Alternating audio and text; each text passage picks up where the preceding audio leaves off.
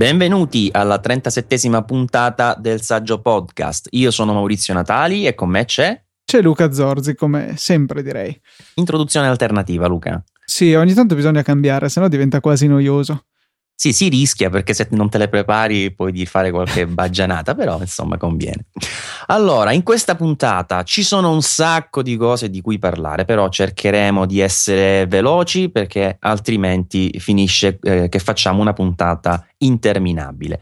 Eh, io inizierei, Luca, se sei d'accordo, con il discorso Xcode Ghost. Se ne è parlato in questi giorni è stata una notizia brutta, se vogliamo, per Apple, per il discorso più forse di immagine, perché poi alla fine dei conti, se uno va a guardare, in realtà non è che avesse grosse colpe lei. Comunque, riassumici brevemente la cosa. Allora, tutto nasce dal fatto che Xcode è un programma gigantesco e è necessario, indispensabile per poter realizzare le app per iOS. Eh, il fatto che sia un download molto corposo, mi pare siamo sopra i 6 giga, 5-6 giga, quindi veramente una cosa enorme, eh, richiede un certo tempo per il download e il problema è particolarmente grave in Cina, dove le velocità di download sono ulteriormente ridotte dal fatto che non hanno server in zona per cui alcuni sviluppatori si sono affidati a dei servizi locali cinesi con server cinesi eh, di file sharing su cui insomma era stato caricato Xcode, se non che la versione di Xcode che era stata caricata qui era stata alterata ed era stato inserito un malware che a sua volta andava poi a infettare le app prodotte da questa versione eh, di Xcode. Eh, queste sono riusciti a finire sull'App Store e hanno creato qualche, con, qualche casino, insomma. Diciamo che il danno è stato principalmente limitato all'App Store cinese perché eh, le app colpite sono state quasi tutte dedicate al mercato interno. Eccezione eccellente forse quella di WeChat, che invece è un'app di messaging che eh, esiste anche insomma fuori dalla Cina, seppur non sia molto diffusa. La cosa che secondo me è bene sottolineare è che eh, per eh, essere infettati, diciamo, da questa versione maligna di Xcode, gli sviluppatori dovevano aver disattivato ogni genere di protezione sul computer. Quindi, ad esempio, Gatekeeper doveva essere ehm, disabilitato in modo che fosse concessa l'esecuzione della versione modificata. Intanto Luca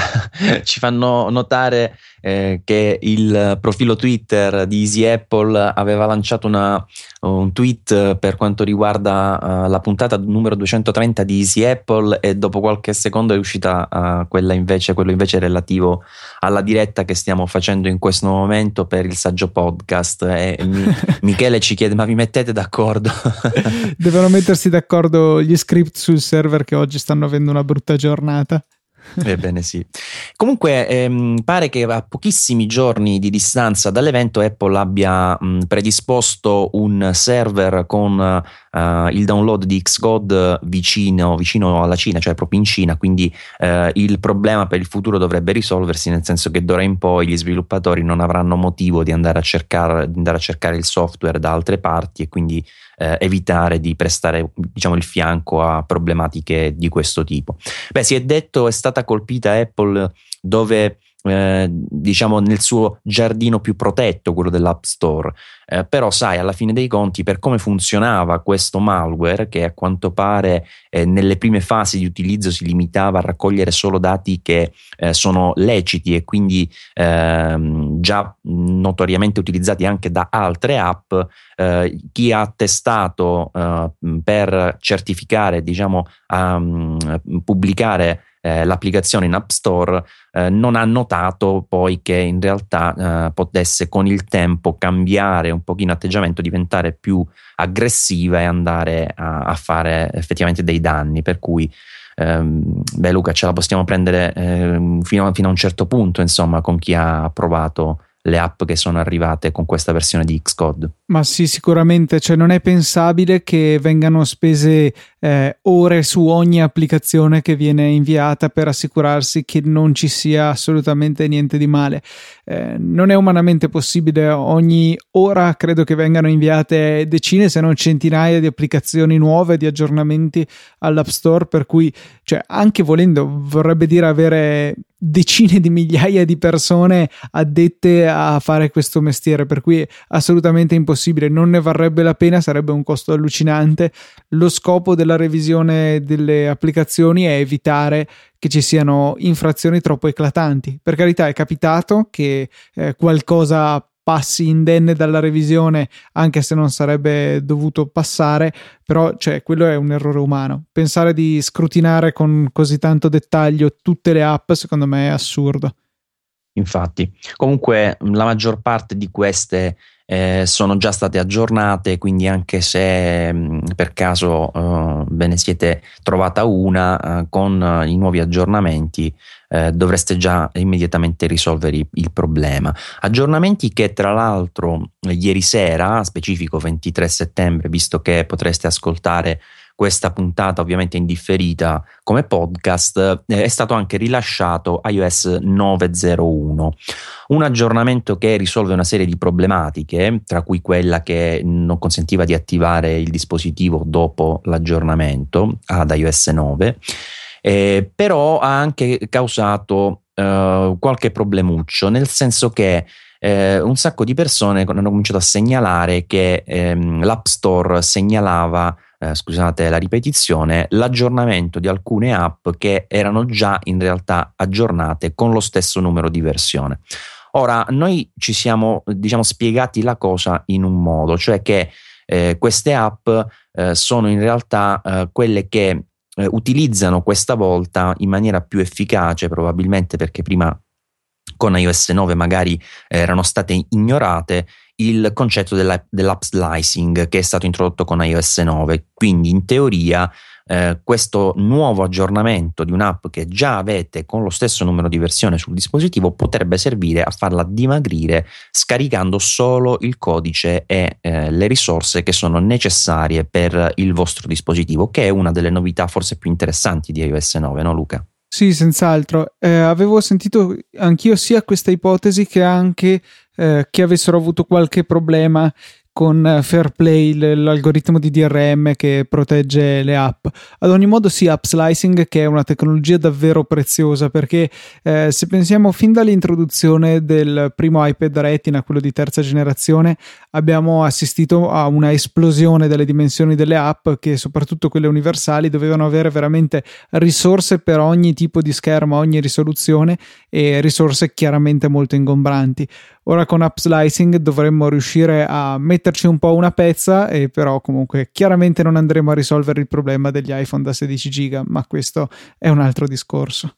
Sì, infatti è una delle critiche, mh, questa della, della, capienza che sta un po' emergendo da tutti i principali recensori che in questi giorni stanno avendo la possibilità di testare in anteprima gli iPhone 6S che ricordiamo saranno disponibili eh, da domani eh, o meglio dal 25 settembre. Eh, un altro invece mh, bug questa volta uh, di iOS 9.01 uh, sembra riguardare gli iPad mini perché più di una persona mi ha segnalato che impazzisce la rotazione dello schermo, tipo che eh, ogni tanto non ruota oppure rimane capovolta oppure ruota ma rimane ehm, eh, nella mm, posizione pre- precedente la barra dei menu, insomma eh, c'è un po' di eh, confusione per quanto riguarda la rotazione dello schermo e pare interessare specificatamente l'iPad mini, eh, però su questo sicuramente ne sapremo di più eh, a breve perché comunque è un aggiornamento che è stato rilasciato ieri sera, quindi eh, ancora è una cosa molto molto fresca. Eh, comunque iPhone 6S che saranno, come dicevo prima,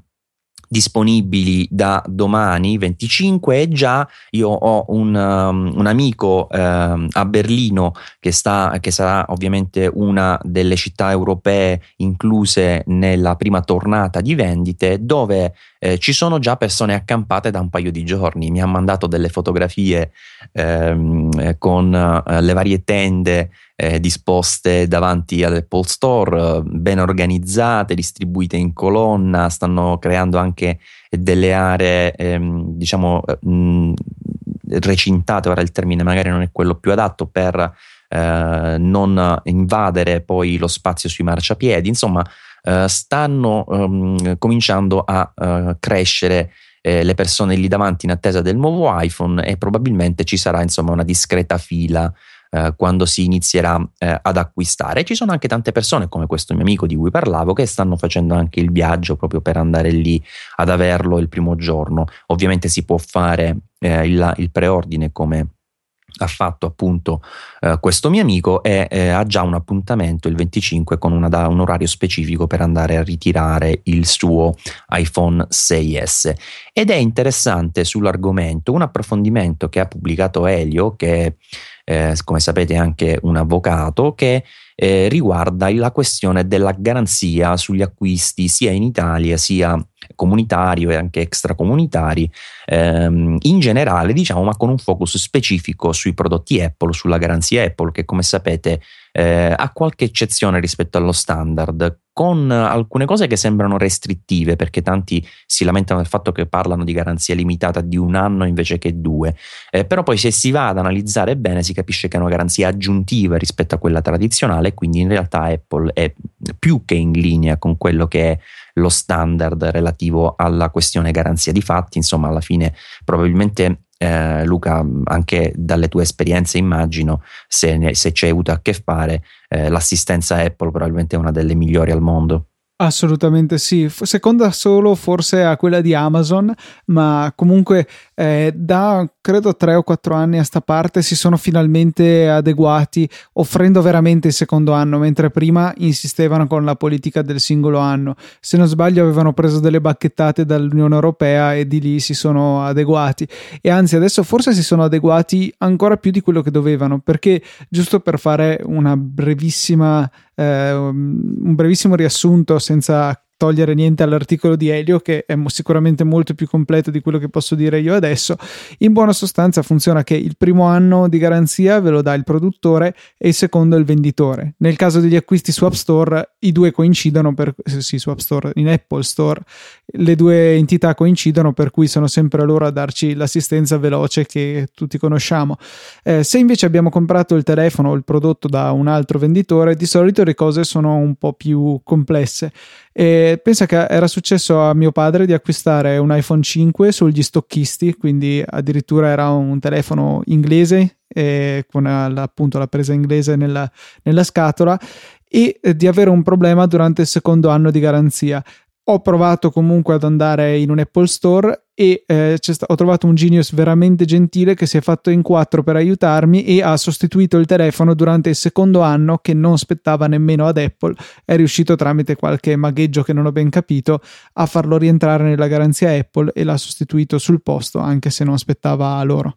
Sì, sai, anch'io eh, avevo in mente una semplificazione un po' come quella che hai proposto tu, però consiglio agli ascoltatori di andare a trovare nelle note di questa puntata, che mh, potete reperire sia sul programma che state utilizzando per ascoltare il podcast, sia sul sito uh, Easy Podcast, uh, o forse c'è anche una, una short URL, vero Luca? Sì, è possibile andare direttamente su saggiopodcast.it slash numero della puntata e in questo Perfetto. caso è slash 37 e lì troverete tra uh, le varie note che andremo ad inserire relative alle cose di cui vi stiamo parlando anche uh, il link all'approfondimento relativo alla garanzia di cui vi parlavo in questo momento. Comunque, eh, quindi è abbastanza tranquillo acquistare una, un iPhone al di fuori eh, del mercato italiano. E, ehm, mh, al limite, in alcuni stati c'è un po' il problema, come citavi tu, Luca, del discorso dell'alimentatore, però poi alla fine dei conti è una cosa che costa 20 euro, 29 euro, non lo so, insomma, non è un grossissimo problema nel caso in cui uno voglia comunque averlo in anticipo. Tra l'altro, io questa volta ho anche risparmiato per assurdo in, acquistandolo in Inghilterra perché da noi sono arrivati con, eh, o meglio, arriveranno eh, con dei prezzi abbastanza elevati che, che, tra l'altro ho pubblicato in anteprima esclusivissima eh, su Saggiamente quando ancora non li sapeva nessuno. Ehm, per quanto riguarda gli iPhone 6S, dicevamo che ci sono già i primi eh, recensori che hanno pubblicato delle impressioni online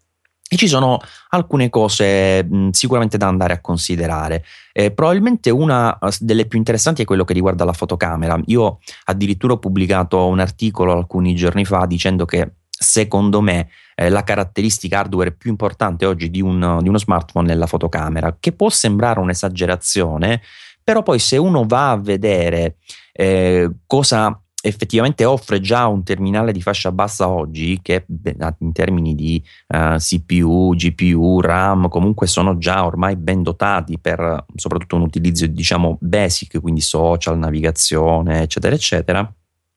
Eh, una cosa che fa davvero la differenza è la fotocamera e la fotocamera eh, Luca, ho trovato una statistica davvero incredibile eh, che ehm, riguarda in realtà solo la fine del 2014, però dimostra come c'è stata un'impennata incredibile della diffusione delle fotografie sui social network, includendo anche comunque i sistemi di messaggistica tipo WhatsApp, eccetera, eccetera, che nel 2014 ha toccato praticamente una media di 1,8 miliardi di fotografie al giorno, che considerando l'incremento che si vede da questo grafico, anche questo lo troverete nelle note dell'episodio, eh, dimostra senza dubbio che in quest'anno, nel 2015, abbiamo tranquillamente sforato i 2 miliardi ogni giorno di fotografie solo sui social. Quindi ehm, la quantità di immagini che ormai catturiamo con lo smartphone è incredibile e spesso viene utilizzato eh, anche dai fotografi come dispositivo primario perché ce l'hai sempre dietro, ce l'hai sempre a portata di scatto eh, e poi comunque ti dà la possibilità in maniera semplice sia di condividere ma anche di catalogare le tue foto. C'è tantissima gente che all'interno dello smartphone ha proprio praticamente la, la cronistoria della, della vita, eh, che sia famiglia, amici, viaggi, eh, eventi, insomma, sta tutto davvero lì e si fanno tantissime foto. Io credo che ehm, sia davvero uno degli elementi principali, Luca, che ne pensi?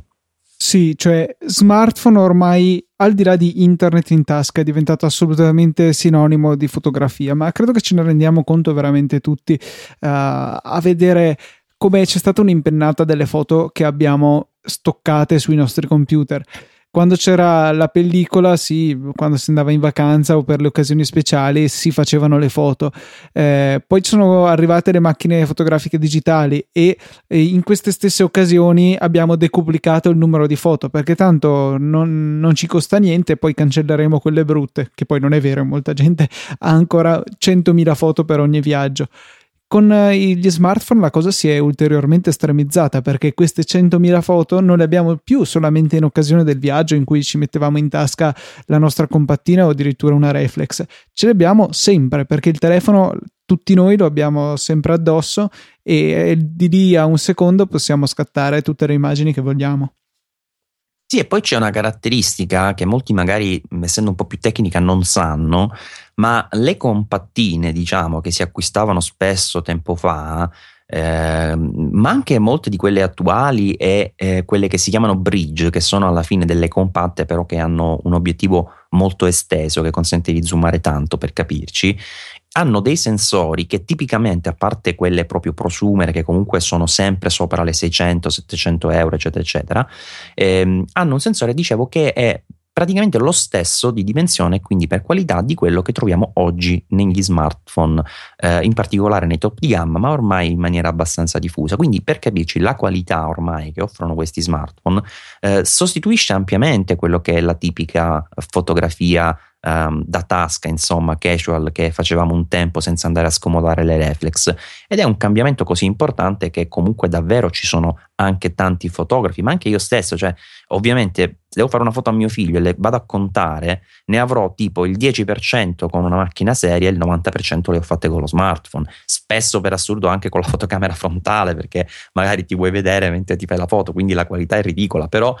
è, è, la cosa è l'immediatezza che ti consente di eh, dare comunque priorità a questa caratteristica. E l'iPhone 6 eh, dalle prime recensioni sembra essere davvero un passo avanti per quanto riguarda questo aspetto rispetto ehm, a 6S, scusate, un passo avanti rispetto al precedente, non tanto per la risoluzione che passa da 8 a 12 megapixel, eh, ma quanto per ma quan, beh, beh, mi sto incartando, mi sto incartando, ma tanto per quanto riguarda il sensore, che intanto alcuni hanno riportato essere più grande, anche se ho cercato degli approfondimenti tecnici e delle conferme su questo, ma non le ho trovate. Comunque pare che possa essere essere anche più grande di quello precedente. Eh, ma tanto per la tecnologia, quella Deep Trench Isolation che abbiamo eh, trattato con un articolo specifico sul nostro blog, anche questo sarà citato nelle note dell'episodio e che eh, alla fine conclude eh, dicendo che è praticamente la migliore tecnologia mai stata applicata ad un sensore CMOS, quindi un sensore diciamo di quelli che si utilizzano tradizionalmente nelle fotocamere, che consente un guadagno, quindi un miglioramento diciamo così della, uh, della, della cattura di luce, della qualità e della precisione della riproduzione dei colori, eh, che arriva quasi al doppio rispetto a, a quello delle, eh, di un sensore tradizionale. Quindi eh, una tecnologia davvero molto molto importante che potrebbe eh, apportare un cambiamento, non dico proprio radicale, ma comunque sicuramente evidente eh, nell'utilizzo della fotocamera del 6S. Già questo per me è una caratteristica che mi rende il prodotto molto molto interessante. E poi si è parlato tanto Luca di queste live photos, no? che sì, abbiamo detto non è una, una cosa che ha inventato Apple, eh, c'era già con HTC la funzione Zoe, ma alcuni mi hanno anche segnalato giustamente che addirittura le Nikon One, quelle mirrorless um, che esistono ormai da diversi anni, eh, avevano già prim- dal primo modello una caratteristica molto molto simile. Cosa potrà un po' fare la differenza eh, nella, nell'implementazione di Apple? Allora, intanto secondo me in termini di fruibilità è più probabilmente immersivo il fatto che viene integrata col 3D touch, no Luca? Cioè che tu premi un po' di più e vedi la foto muoversi. Può sembrare una banalità, però potrebbe dare un feedback differente. Che dici?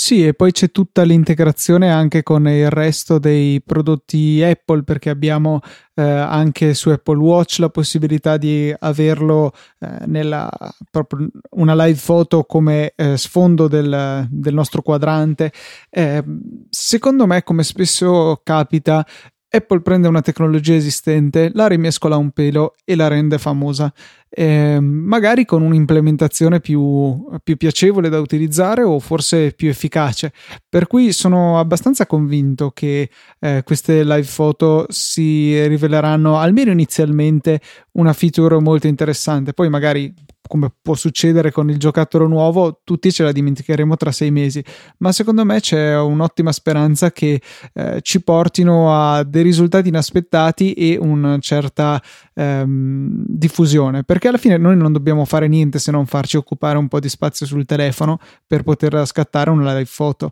Tutto viene fatto in automatico e a qualità molto elevata, sembra. Sì, e tra l'altro nelle prime opinioni che stavo leggendo ehm, pare che in termini di uso ci sia comunque una piccola curva di, di apprendimento, nel senso che ehm, lui va a memorizzare 15 secondi di video prima e dopo la fotografia. Ehm, però cosa significa? Che ovviamente tu devi stare attento perché magari tante volte fai la foto, sposti subito allo smartphone e ti trovi ovviamente questa uh, slittata uh, durante poi la visione del live foto. Quindi Apple cosa ha fatto? Ha introdotto una scrittina live eh, che appare sopra il display anche dopo che hai premuto il pulsante di scatto e sparisce solo quei 15 secondi dopo. Quindi praticamente ti dà la possibilità di capire che devi rimanere sul sul soggetto, diciamo così,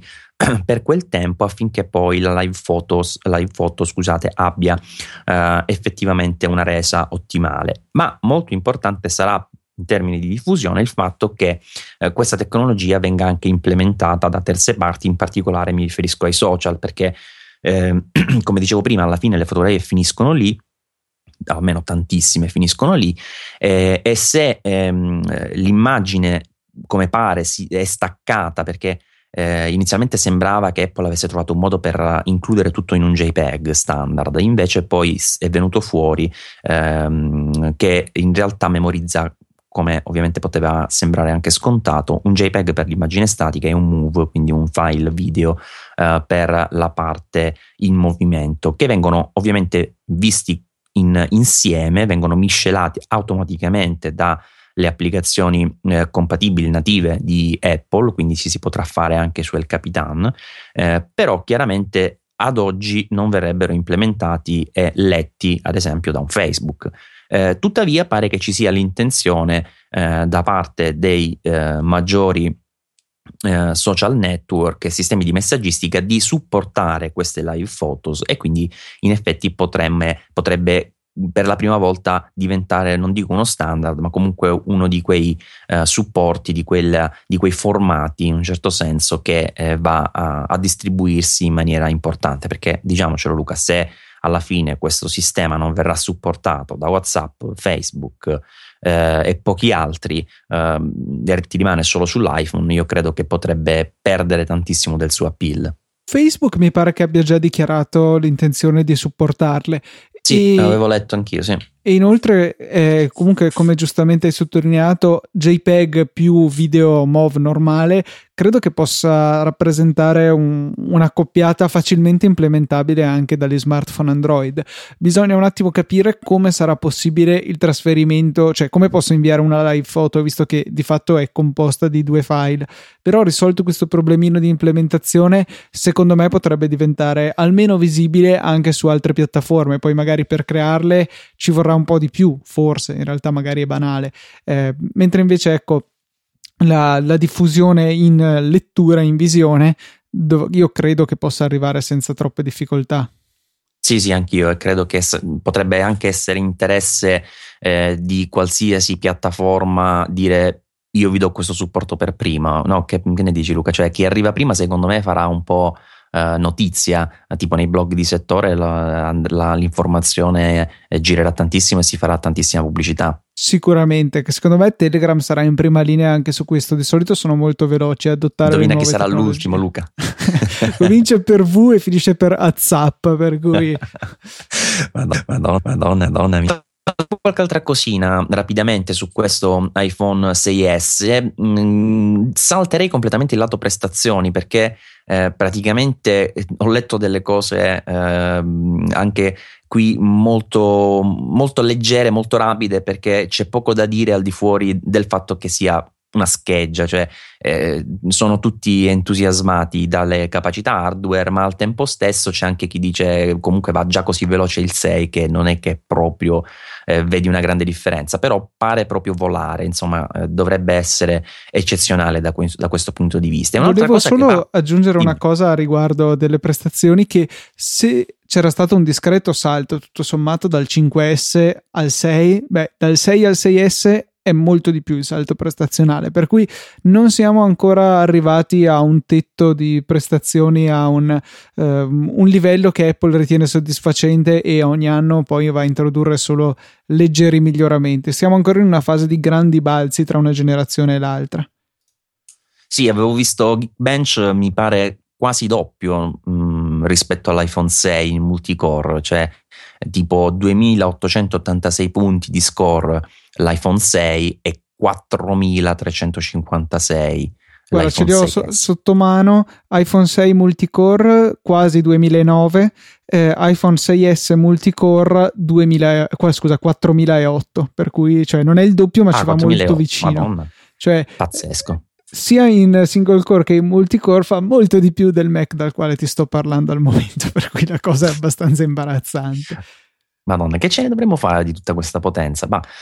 va bene, va bene, andiamo avanti. E dicevo, eh, un'altra cosa che riguarda la velocità, ma questa volta per alcuni è stata addirittura negativa, è il Touch ID. E ne avevamo parlato l'altra volta e tu mi dicesti, ma non è che quasi quasi diventa negativo che va così veloce, perché hanno introdotto questa nuova generazione che secondo Apple raddoppiava le prestazioni e secondo chi l'ha provato effettivamente è così, ma è co- tanto veloce eh, che eh, Jim Darlimpole, Darlimpole che mi incarto sempre sulla pronuncia, eh, ha detto che addirittura non riesce a vedere la lock screen e quindi se invece gli interessa, eh, perché puoi avere la foto che ti interessa vedere piuttosto che la notifica, eccetera, eccetera, usa un dito che non ha memorizzato nel Touch ID perché se no va via troppo velocemente. Assurdo, Luca, eh? Sì, forse l'alternativa è ciucciarsi il dito perché sappiamo che usciti dalla doccia il touch ID non funziona bene. Eh, no, ah, è, vero, vero. È veramente pazzesco. Uh, io ho sempre trovato velocissima l'attuale versione e come appunto dicevi mi, mi, stupivo che fossero riusciti ulteriormente a migliorarlo, ma è così. Cioè si vede che Apple veramente la, la, lock screen non deve vedersi, la lock screen deve essere qualcosa che tu visualizzi premendo il pulsante di accensione e spegnimento del telefono. Se tu premi il pulsante home vuol dire che vuoi usare il telefono e quindi questo deve essere il più velocemente possibile pronto ad accettare i tuoi comandi. Sì, e poi secondo me c'è anche un'altra cosa interessante, se vogliamo, del, di iOS, che, di cui ti accorgi in modo particolare quando usi smartphone, ad esempio Android, ovvero che quando arriva la notifica banalmente, perché sembra una cosa scontata, il display si attiva per qualche secondo e te la fa leggere. Eh, su Android, eh, per esempio, ora sto provando un Huawei P8 e ha un'opzione lui nella sua interfaccia, ma eh, in Android in generale non c'è questa possibilità, magari c'è il LED di notifica, ma non è la stessa cosa. Quando si accende lo schermo, tu comunque con uno sguardo, volendo, se c'hai lo smartphone vicino, appoggiato magari sulla scrivania, eh, dai un'occhiata e già vedi la notifica, quindi in effetti ehm, il passaggio diciamo nella lock screen non è più così necessario eh, invece come dicevo su Android questa cosa eh, diventa, diventa, importante perché tanto, tante volte devi proprio andare tu ad accendere lo schermo per vedere eventuali notifiche sì, questo senz'altro. E da un lato è comodo perché ti permette di leggere la notifica, dall'altro se ti arrivano una sfucilata di messaggi e magari non hai il telefono sotto mano, non lo stai guardando, ogni accensione del telefono sempre un po' di consumo è. Per cui eh, io per carità apprezzo che si accenda, ma da tenere presente anche il rovescio della medaglia. Però se teniamo il telefono a faccia in giù, ora con iOS 9 non si illumina più se arrivano notifiche. Io non sono riuscito no, a riprodurre ma... la cosa, però.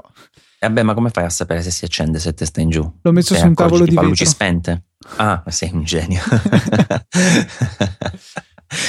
va bene, va bene. Comunque, beh, sicuramente ehm, deve essere affinato. Infatti, c'è già la seconda beta di iOS 9.1, quindi comunque ehm, Apple è già al lavoro come da tradizione per cercare di rendere ehm, il sistema stabile perché sai dopo una major release è facile che non tutto vada uh, in maniera perfetta e, ehm, per quanto riguarda gli iPhone 6s c'è anche un'altra piccola curiosità se vogliamo che alcuni utenti mi avevano segnalato quando Abbiamo parlato per la prima volta del prodotto dopo la presentazione, che le immagini sul sito Apple mostravano un retro più pulito di quello attuale, ovvero senza i classici loghi ehm, che vanno a identificare eh, materiale, certificazioni, eccetera, eccetera. In effetti, poi si è scoperto che l'iPhone 6S è davvero così, nel senso che in America, negli Stati Uniti, eh, c'è stata una legge di recente che ha consentito agli, eh, produtt- ai produttori di non inserire sulla scocca o comunque visibili eh, marchiati i loghi della FCC, FCC ma di eh, poterli mettere nel software. Infatti in iOS 9 c'è una sezione di impostazioni che mh, mm, eh, consente proprio di vedere tutti questi loghi. Purtroppo però questa cosa è valida solo per il mercato degli Stati Uniti. Infatti, chi ha già ricevuto in Europa un iPhone 6S per le prove, quindi giornalisti, eccetera, eccetera, ehm, ha avuto modo di notare che in realtà nel nostro modello, quindi anche quello che arriverà in Italia, questi loghi purtroppo continuano ad esserci. Non sono poi un, vai, un grosso problema, però insomma era carino vedere un retro più pulito, no Luca? Io ci speravo, eh, veramente mi urtano, anche se io non li vedo mai perché il mio iPhone vive in, nella custodia di pelle di Apple che quindi non lascia vedere il retro del telefono. Però il f- sapere che ci sono e che potrebbero non esserci mi dà veramente fastidio. Si vede che sono riusciti a sfruttare qualche, ehm, qualche strano errore o imprecisione nella legge americana che immagino imponga la visualizzazione di questi. Eh, dirottandoli su, in software. In no, software no, c'è, c'è stato proprio una, scusami se mi permetto Luca, c'è stata proprio alcuni mesi fa uh, una direttiva nuova della FCC che consente proprio ai produttori ah, di fare questa cosa, anche se Apple a quanto pare è il primo a sfruttare diciamo questa possibilità. E una curiosità è il fatto che in realtà l'avevano già fatto una cosa simile, ma a questo punto probabilmente non erano in regola, con l'iPhone 4 di Verizon che era privo di indicazioni sul retro, mentre il 4 normale ce l'aveva. Ah, strano, eh, questo particolare non, uh, non, era venuto fuori in questi giorni, da approfondire sicuramente, perché comunque devono essere sempre a vista sul terminale, o almeno dovevano, eh, infatti anche quelli che apparentemente non li hanno, in realtà probabilmente sono quelli che hanno la cover che si apre e poi sono impressi all'interno, certe volte anche sotto la batteria. Eh, oppure ci sono delle soluzioni alternative, per esempio c'è eh, Sony che quando scusate ho provato lo Z3 Compact ho notato che ha inserito uno sportellino laterale che, da cui viene fuori un fogliettino che è un po' curiosa come soluzione, però ha consentito di non avere eh, mh, mm, i loghi sulla scocca pur avendo un telefono a blocco unico come l'iPhone. Comunque in futuro, insomma, eh, almeno per quelli, per quegli americani ci sarà più libertà da questo punto di vista e speriamo che una cosa del genere possa arrivare anche da noi perché insomma alla fine ti frega poco di vederli visto che sai che uno smartphone difficilmente può arrivare sul mercato senza e quindi già averli nel software dovrebbe essere sufficiente. Eh, altra cosa di cui parlavo ultimamente uh, sul blog è il fatto eh, ormai abbastanza scontato che Apple è un po' l'influencer del, um, non soltanto su, eh, sul mercato e quindi sui consumatori, ma anche per quanto riguarda i produttori che spesso la seguono a ruota, a ruota. e non soltanto i classici Samsung, Google, ma anche eh, Huawei ci si è messa di recente, vabbè Huawei in realtà parte un po' con un aspetto quasi interamente clonato in termini di principi di design e di interfaccia da Apple, però eh, comunque eh, sono davvero tante le situazioni in cui eh, Apple fa, eh, detta un po' le regole di alcune cose, non soltanto nel design ma anche nel marketing. Pensa ai video promozionali, dopo che li ha fatti Apple in un modo, tutti quanti hanno cominciato con sfondo bianco la persona che parla, oppure quando hanno iniziato con i, pro- i video di prodotti eh, facendo vedere le fasi di realizzazione, si sono immediatamente espansi eh, in tutto il mercato tecnologico. E c'è un'altra cosa che pare sarà presto clonata da altri, perché Samsung, secondo un report, ehm, dovrebbe essere in procinto di riprodurre qualcosa di molto simile all'iPhone Upgrade Program. Scusatemi stamattina con la voce. Eh, che è stato lanciato sempre solo in America nel, al momento eh, relativamente alla possibilità, Luca, di prendere eh, diciamo un iPhone in abbonamento, potremmo dire, o forse incomodato d'uso, con la possibilità anche di aggiornarlo ogni anno con l'Apple Care integrata. Insomma, una soluzione molto molto interessante, no? Sì, tro- cioè, alla fine è simile a una formula di leasing per ora, come hai giustamente detto, esclusiva per il mercato americano e che alla fine vedevo che rispetto ai piani proposti dal, dagli operatori è leggermente meno conveniente, però include l'Apple Care, quindi probabilmente alla fine siamo lì. E la, il vantaggio è che eh, per chi cambia il telefono tutti gli anni ha un piccolo extra di costo perché probabilmente a comprarlo nuovo eh, a prezzo intero e rivenderlo si guadagna qualcosa, ehm, si ottiene un po' di pace d'animo, nel senso non è indispensabile che il telefono sia proprio completamente perfetto per ottenerne il massimo valore di rivendita, per cui qualche graffio non è più così un disastro. E ehm, inoltre eh, abbiamo l'Apple Care per cui dovessimo far cadere il telefono con 100 euro ce lo sostituiscono. Chiaro, non sono troppi, cioè non sono pochi soldi, ma rispetto a una sostituzione completa fuori garanzia c'è una bella convenienza. Per quanto da noi sia molto più cara l'Apple Care, perché se non sbaglio negli Stati Uniti è salita da, 100, no, da 99 dollari a 129, una cosa di questo genere. Noi invece siamo già alla bellezza di 150 euro con 100 euro per le sostituzioni eh, per danni accidentali. Sì, infatti io visto che li tengo sempre solo un anno, difficilmente ho fatto l'Apple Care su un iPhone. Eh, comunque, sai, per il discorso dei costi, io non sono così sicuro che sia sconveniente perché molto spesso in Italia, dove probabilmente chi ti dà una delle tariffe migliori può sembrare la 3, ehm, in realtà poi ci sono un sacco di magagne che vengono fuori. Mm, prima di tutti sicuramente quella del discorso della, del, del, limite contrattuale, cioè del vincolo contrattuale eh, che quando va bene di 30 mesi. Eh, ma poi c'è anche il discorso che eh, per esempio non ti dicono che in fase di acquisto devi dare una cauzione, eh, cauzione che poi ti dicono ti verrà restituita, ma poi scopri che in realtà ti viene restituita solo se dopo i 30 mesi rimani per un altro anno con il tuo piano. Eh, cioè ci sono comunque delle magagne se vogliamo eh, il fatto di avere un telefono svincolato da qualsiasi operatore ma al tempo stesso avere la possibilità di possederne sempre uno nuovo e aggiornato con un canone mensile a me pare una cosa molto molto interessante personalmente spero che possa arrivare anche da noi eh, seppure mh, potrà veramente creare difficoltà agli operatori che sul lancio eh, dei nuovi iPhone, così come di tanti altri smartphone, ci mm, pianificano intere campagne di marketing per andare a reclutare poi utenti e abbonamenti dati, no? Sì, sicuramente eh, rimane totalmente un'incognita perché poi scommetto che da noi il piano di Apple sarà meno concorrenziale, lo vediamo con la stessa Apple Care, per cui il discorso sarà ulteriormente più complicato. Finché non abbiamo i dati alla mano sarà veramente difficile giudicare.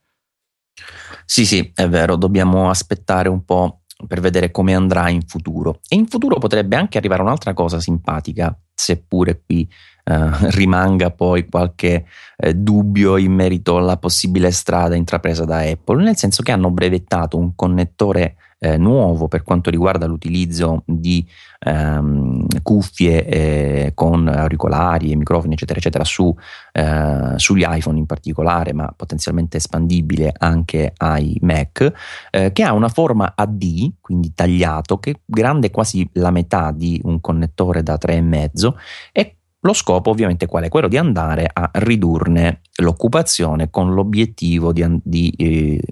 avere eh, un minore ingombro e rendere possibili dispositivi sempre più sottili, che sembra proprio una di quelle fissazioni ormai eh, che Apple non riesce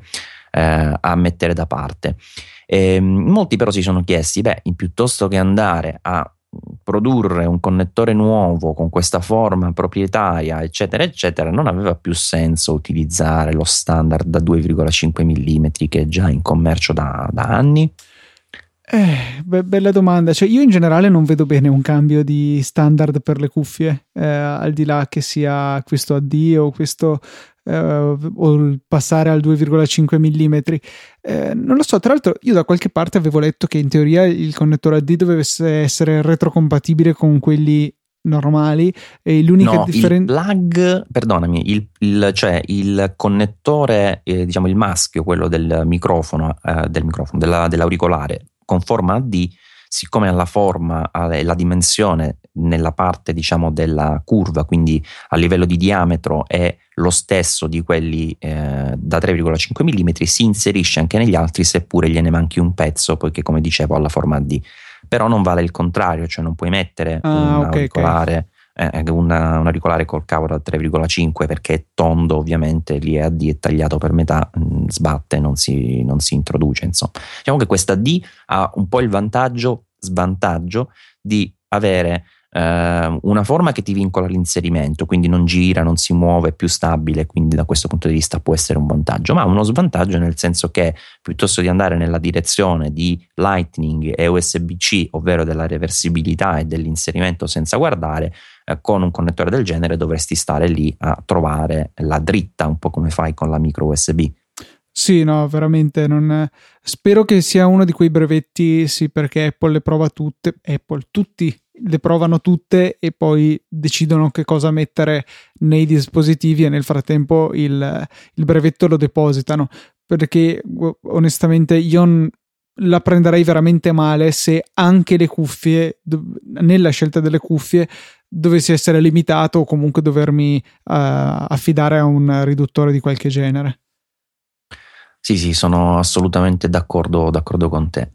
Eh, andando avanti, Luca, eh, nuova Apple TV si, di cui si parla tantissimo perché ehm, ha sollevato eh, alcune critiche, ma al tempo stesso ha risposto ad una richiesta che ormai era latente già da diversi anni relativamente alla possibilità di avere un App Store su questo dispositivo. Eh, è stata smontata da iFixit, come sempre, che non se ne perde uno appena mette le mani su un nuovo prodotto, lo fa a pezzi. Ehm, e sono venute fuori un po' di cose in realtà scontate perché si sapevano già, ovvero il processore a 8 dual core, eh, il discorso della RAM da, da 2 GB. Eh, una cosa che però hanno eh, curiosamente segnalato è il fatto che eh, possiede un, uh, una ventola, diciamo così, un sistema di reazione abbastanza uh, pronunciato, che secondo loro è la causa uh, della maggiore altezza di questo modello rispetto a quello precedente. Però molti si sono chiesti, ma se ha una 8 dual core che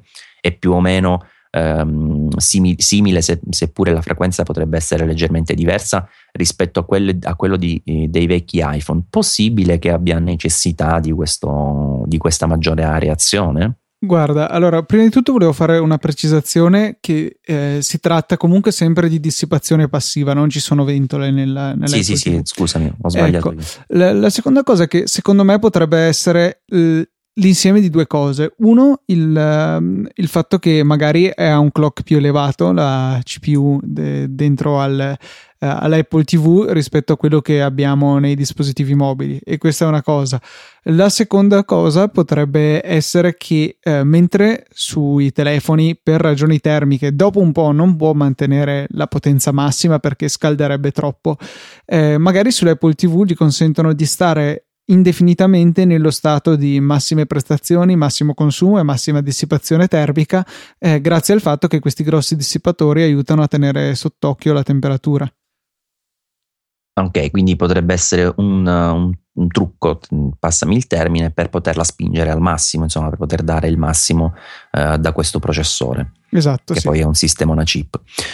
Va bene, comunque è un dispositivo che sicuramente aspettiamo di, di, provare e che dal mio punto di vista potrebbe essere molto interessante. Elio più volte mi ha detto e ha scritto anche sul sito che secondo lui potrebbe andare a competere in termini di prestazioni con um, delle console comunque di un certo livello, anche se di generazione passata, ovvero Xbox 360 e PlayStation 3. Io onestamente, pur non essendo molto tecnico informato nell'ambito gaming, qualche dubbio ce l'ho. Mi sembra strano che uno scatolotto del genere, tra l'altro con ARM, possa riuscire a competere con quelle macchine che, se, sbag- se non sbaglio, avevano addirittura 3 GPU, insomma, comunque roba eh, molto, molto pompata. Chissà, chissà veramente se riuscirà a stupirci dal punto di vista delle prestazioni. Ehm, allora, andando avanti, ehm, una segnalazione rapidissima relativamente al fatto che i piani iCloud nuovi, quelli che abbiamo annunciato più volte, eh, che consentono di avere più spazio con meno spesa, eh, sono finalmente disponibili e già da qualche giorno per la verità, a dispetto di quello che si diceva inizialmente, infatti si parlava di una data um,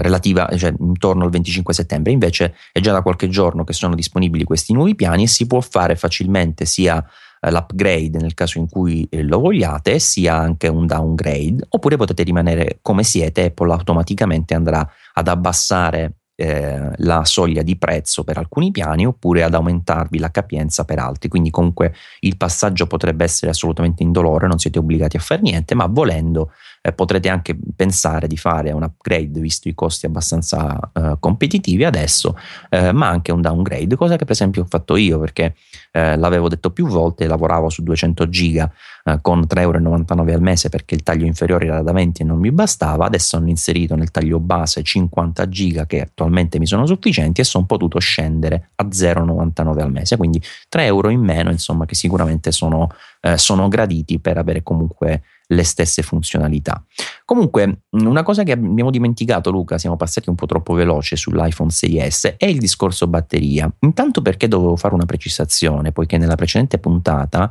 ho detto che la batteria aveva la stessa capienza, ma in realtà poi è venuto fuori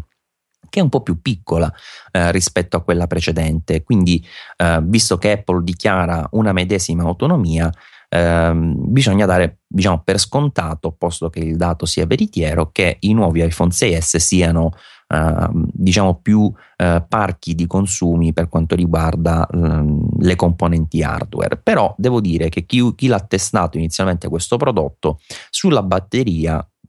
eh, più o meno tutti quanti sono rimasti concordi sul fatto che è un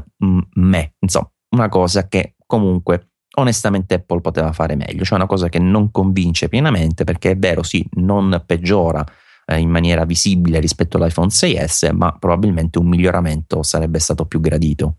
È evidente che loro hanno deciso che l'autonomia attuale è sufficiente, è quella che deve avere un telefono, mentre invece non sono arrivati a questo punto con la fotocamera. Per ora non mi sembra che abbiamo visto un telefono in cui la fotocamera non peggiora rispetto all'anno precedente. Abbiamo sempre visto dei miglioramenti, a volte più grossi, a volte meno palpabili, della fotocamera, sempre andata a migliorare. L'autonomia dell'iPhone invece è sempre rimasta più o meno la stessa, mediamente mediocre. Eh, non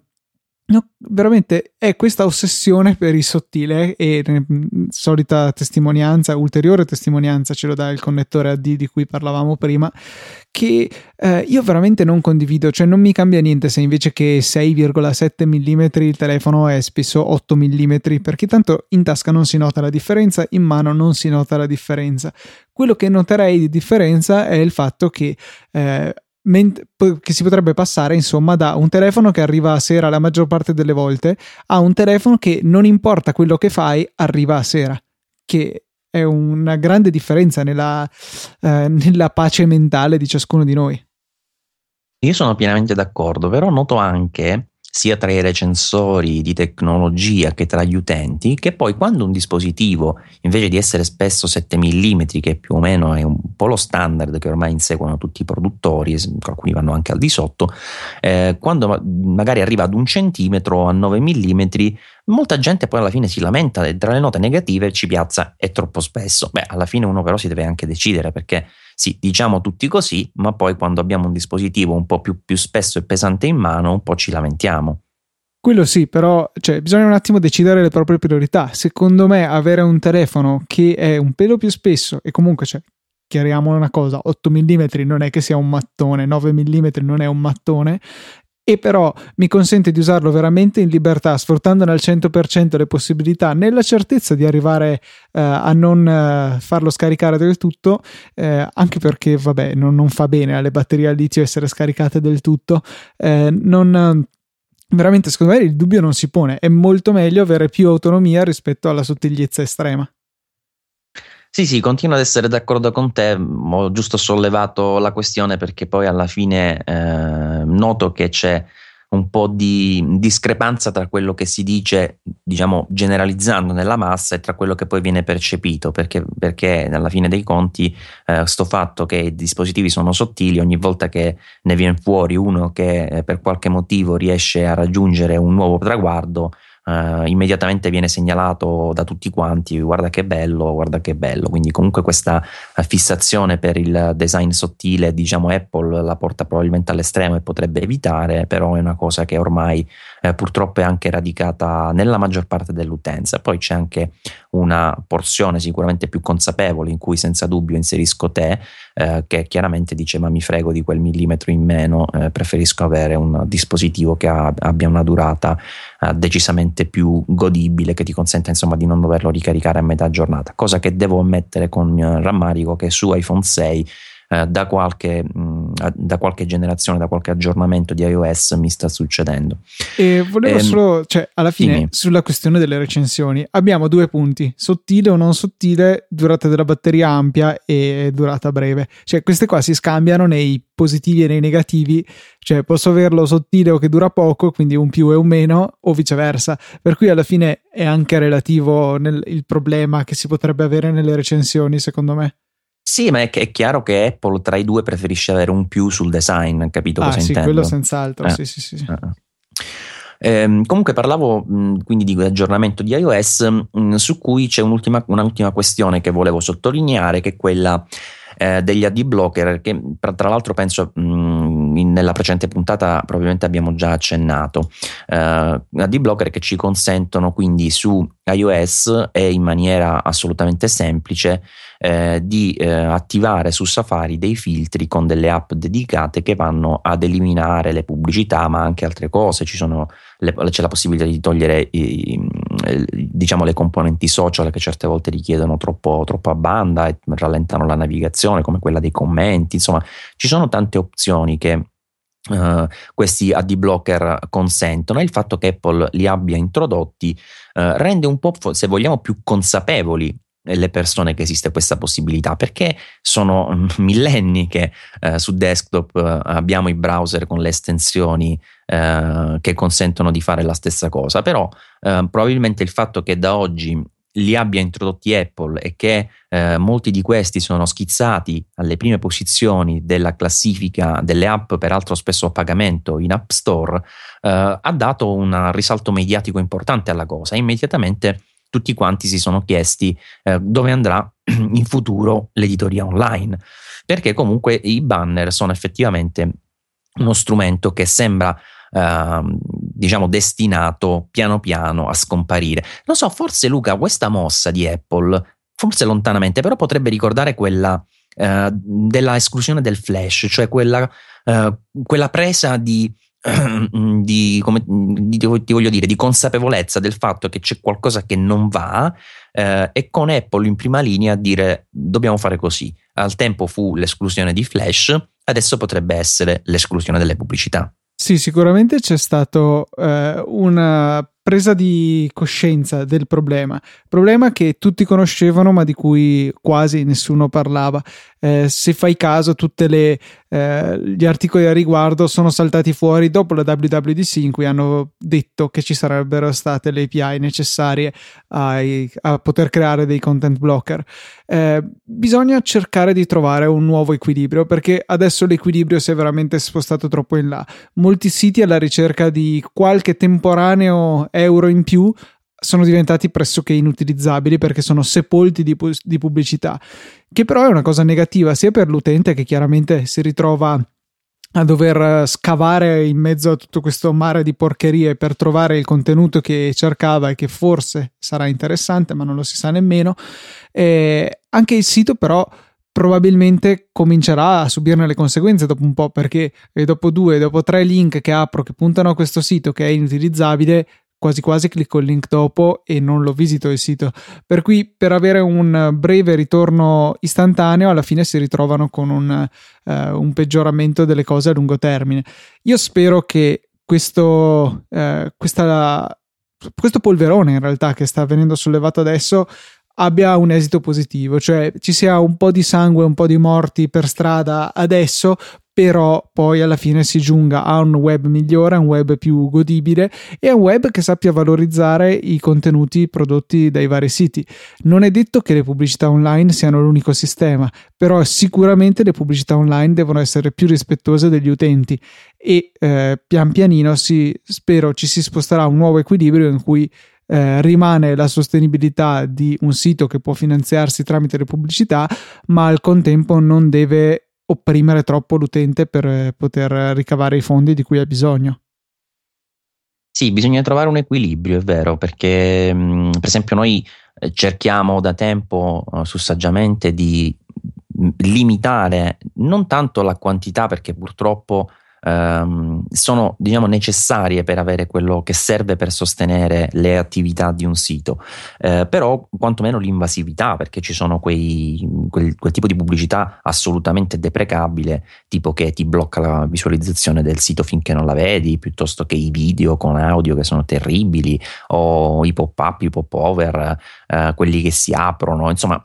ci sono eh, delle pubblicità molto molto invadenti eh, sull'esperienza utente che la rendono assolutamente fastidiosa e sulle quali noi stiamo cercando di mh, comunque combattere nel senso che eh, in particolare con AdSense bisogna andare volta per volta a dire blocca questo, blocca quello insomma comunque bisogna stare molto attenti. Però ritengo che sia una cosa molto importante perché come dicevi tu ehm,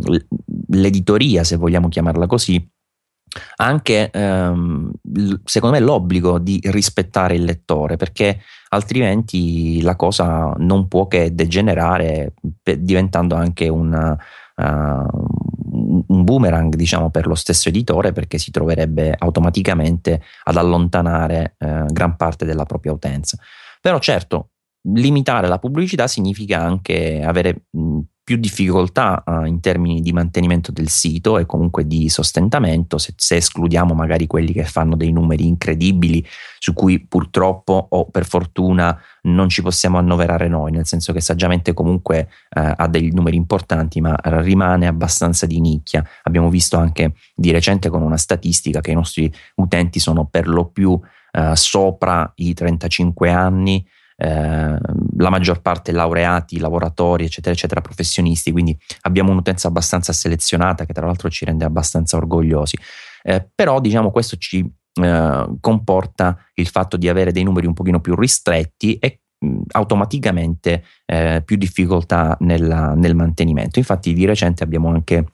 scritto un paio di articoli confrontandoci proprio con la nostra utenza, che è una cosa che mi è piaciuta tanto, eh, anche per la loro risposta, anche per il fatto che siamo stati citati Luca, Luca su più siti ehm, relativamente a questa iniziativa di trasparenza rispetto all'utente eh, che è piaciuta un po' a tutti e abbiamo ecco, um, chiarito come ci possono supportare, come fate spesso anche voi Uh, su Easy Apple per tutto quello che riguarda il network, Easy Podcast, perché anche quello giustamente server, lavoro, eccetera, eccetera, si deve sostenere. E, e, quindi, ad esempio, l'acquisto tramite i link sponsorizzati di Amazon, Apple Store, eBay che trovate sui nostri rispettivi siti, ma anche la possibilità di fare le donazioni, perché alla fine con delle cifre abbastanza irrisorie prese singolarmente che possono essere tipo un euro al mese insomma una cosa davvero davvero comica uh, fino a 5 euro al mese che sembrano tanti però se tu ti vai a fare i conti Luca ad esempio stavo provando a fare una, una media degli articoli che pubblichiamo al giorno e di quanto uh, pagheresti con 5 euro al mese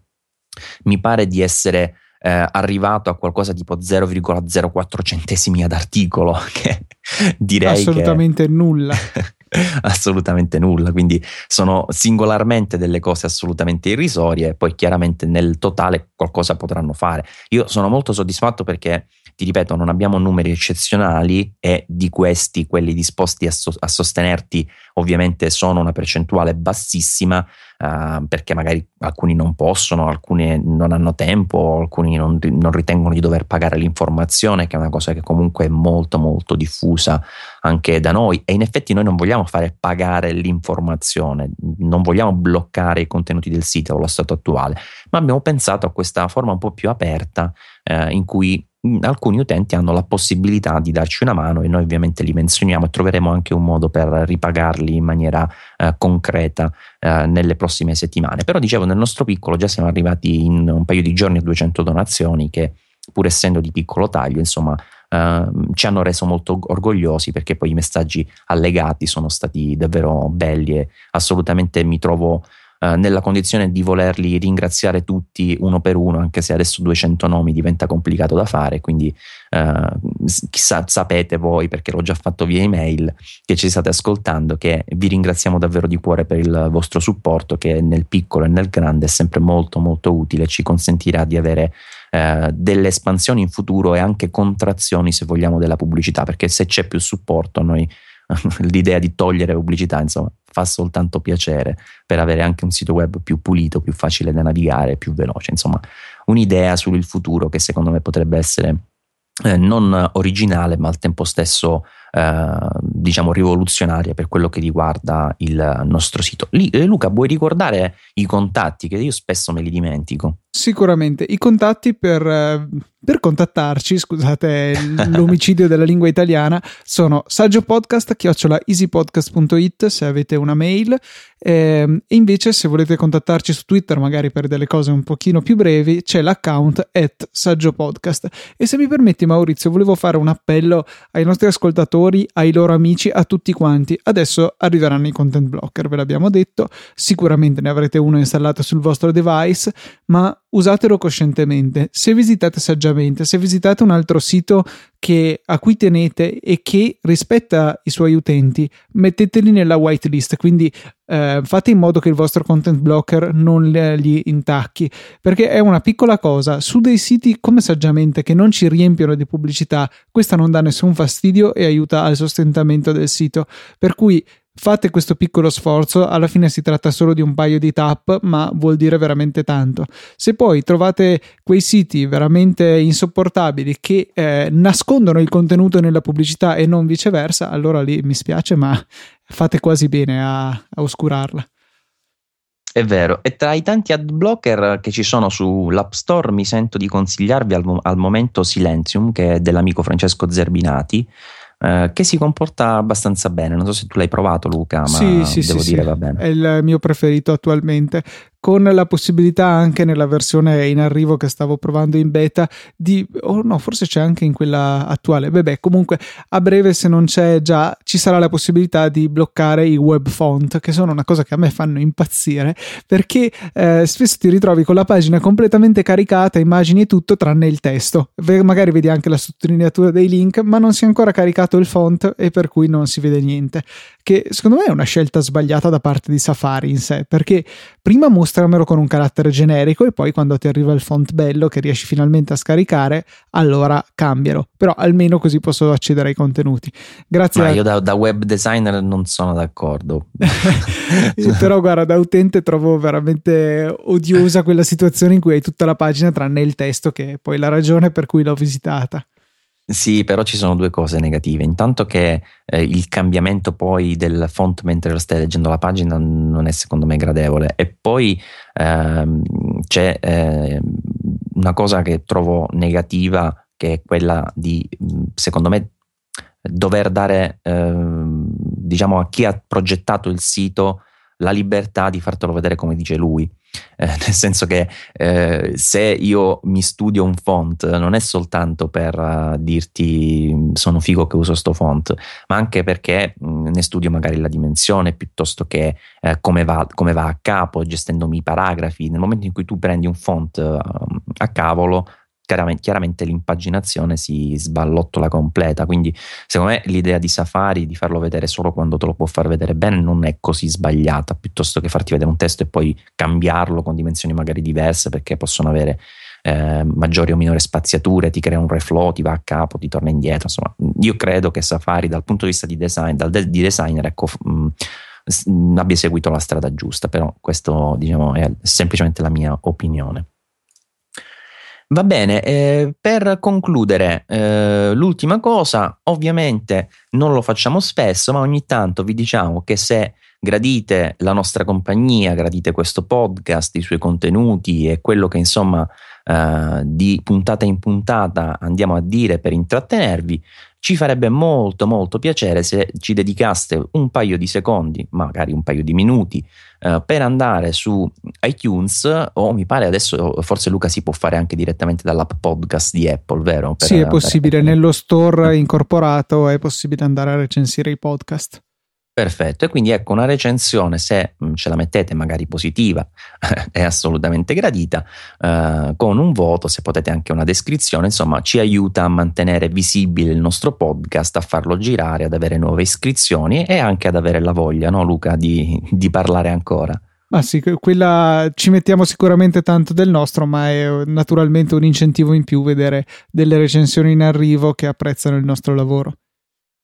Perfetto, concludiamo qui. Eh, ci sentiamo eh, forse tra 15 giorni più o meno con la prossima puntata. Un saluto da Maurizio Natali e un saluto da Luca Zorzi. A presto.